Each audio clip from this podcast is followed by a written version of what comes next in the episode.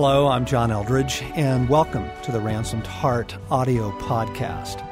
For more information on Ransomed Heart Ministries, our resources, and events, please visit us online at www.ransomedheart.com. Friends, welcome back to the Ransomed Heart podcast. John and Stasi Eldredge here for the last time for now offering you a third glimpse into some highlights from our Pearl collection. The Pearl Collection are the best talks selected from our captivating retreats. And we say it's 10 years in the making because we've been doing these retreats for 10 years. And then we have selected what we have chosen to be the very best of the best of these talks and then combine them to make them available to you. Each one of these retreats is unique and beautiful and amazing. And today we're going to do an excerpt from Irreplaceable Role. And I just want to say that that was so hard to pick, that so much so that some of the CDs hold two talks. We just couldn't narrow it down to one. But today is a portion from the last session on your irreplaceable role. And again, guys, don't check out. This is something that will speak to your heart as well, men. So listen in on Stasi speaking about the irreplaceable role that God has for each of us here in this life, here on this planet. So, what I'd like to do is just give you a few different pictures of what it looks like because the way it plays out in our lives is so different and unique to each one of us. And remember, we don't want to look and compare our lives to someone else. We don't. We have our portion and our role, and there's nobody who is a better you than you. In World War II, some of the fiercest battles, the most vicious, took place in the Pacific, in the islands. And this is a story of what took place after the Japanese occupied the Philippines. They've won, they've conquered, and maybe you're familiar with the death march of Bataan, when all of the POWs were marched to what became really death camps, POW camps, and something like 80% of the soldiers died on the way because it was so ruthless. Well, the ones that did get to the camp are in really terrible, terrible circumstances, and it's nearing the end of the war. And the edict has gone out to the, the commanders of the POW camps to never let them be rescued or taken alive. So the prisoners have begun to be exterminated, whole camps. So this is the setting, okay? There's an underground movement centered in Manila, supporting the POWs and sneaking in food, but more importantly, quinine that's keeping them alive. Now, the Japanese know there's an underground movement going on, but what they don't know is that the leader of the underground is a woman. It's an American woman named Margaret. She's a nurse working in the hospital. And Margaret loves the colonel. She actually is in love with the colonel who's over all of those men in that POW camp. And to love him, she loves all of them. And she risks her life to serve them. Everybody was taking their lives in their hands. There was enormous risk involved. Margaret was found out. She was imprisoned and tortured and miraculously survived. It was so dangerous, but what motivated her and so many was love. She loved the colonel. She's moved by love, passion, desire, and we are moved by the same thing. That's why we need our hearts. That's why God comes to heal our hearts and wants us to live from the depth of our hearts because duty and obedience, it will only get us so far.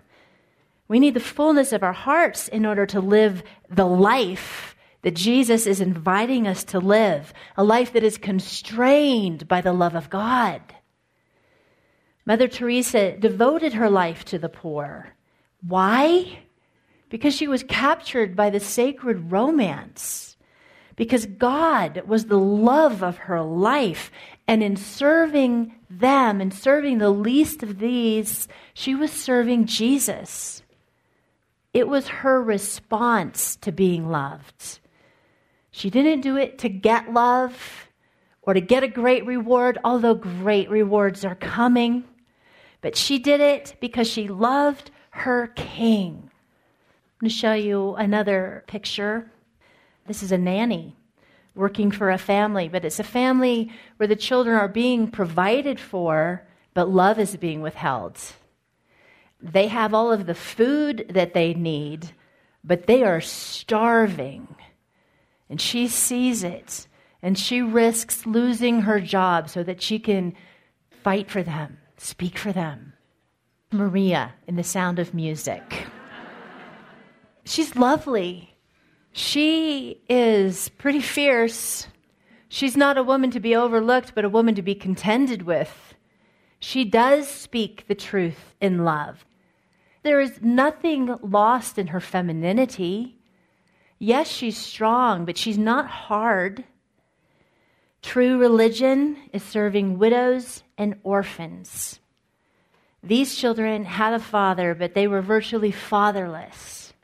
She wasn't cruel, but she was loving. One last picture. A friend of mine is a missionary in Colombia. Janine is a missionary to some of the most dangerous prisons in Medellin, Colombia. South American prisons are ruthless, and this particular one has the reputation of being the most ruthless prison in all Colombia. It has a culture of death. Janine is actually a scholar. She teaches Hebrew at the seminary. But she's heard about something going on here at this prison, and she's intrigued and wants to be a part of it. Well, what has happened at this prison was a pastor in the city has gotten a vision from God. And in the vision, the Lord was holding this prison and bringing it down, like coming into this prison. Just to let you know how wicked this place is, um, it's overcrowded. Most of the people are murderers. Within the prison, there are 30 to 60 murders a month. They're killing each other. The day that the pastor went for the first time, there's graffiti all over the walls and it is written in blood. The men are playing soccer with a person's head. I said it the first night safety isn't the absence of danger, but the presence of Jesus. It's our destiny to be transformed into the image of Christ. Those WWJD bracelets, what would Jesus do? Those were great. What is he doing? Not would he do, what is he doing? What does he want to do through you, through us? Well, we know that he would love. He would love when people are watching and when they're not. And they're watching way more often than we know it. Way more often. But all those choices that you make in secret, all those thousands of choices that you make to lay your life down, and serve and love that nobody sees but God. He loves those. He loves those. He loves the secret places. He does. He does his best work there. And those choices, they deepen our soul.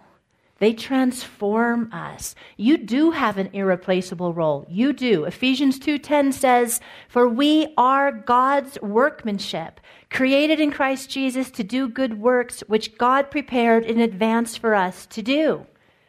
Oh, yes, every single one of us, yes. And it is an immeasurable honor to serve. And it looks as varied as the women in this room. Now, say it again. Do not compare yourself. Comparing ourselves only gets us into trouble. It gets us into such trouble and it just spirals down. We want to fix our gaze on Jesus, not on other people, not on ourselves, not on our feet that are tripping us up, but on Jesus. We do what we can. We do what we can. And if you think you don't have one, if you think you don't have a life of impact, that's just because you don't see it quite clearly yet. That's okay.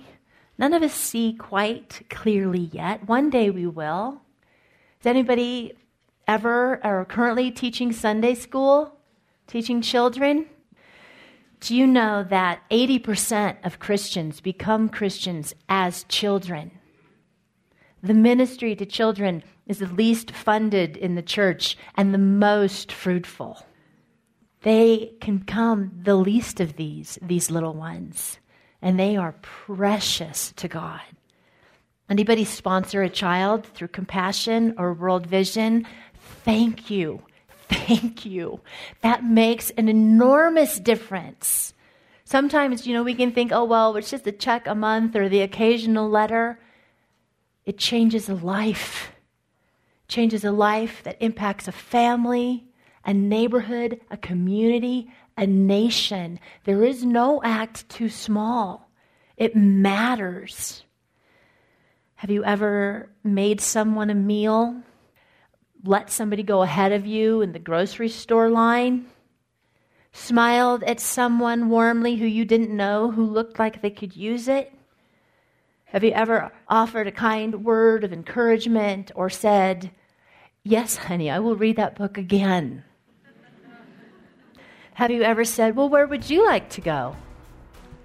Or said, I will come or send me. Hope you enjoyed listening to that. We sure are thrilled to be offering it to you. And if you would like more, again, the Pearl Collection is available as an MP3 download or at our website at ransomheart.com. Yeah, you can get CDs or download version of the Pearl Collection, which is the best of our captivating retreats. And we've probably, by this point, intrigued you about the captivating retreats and you can find out more on our events page on our website at ransomedheart.com. So this concludes three series of podcasts from the Pearl Collection. Thanks for listening in. You've been a part of the Ransomed Heart podcast with John and Stasi Eldredge. Hope you have a great day.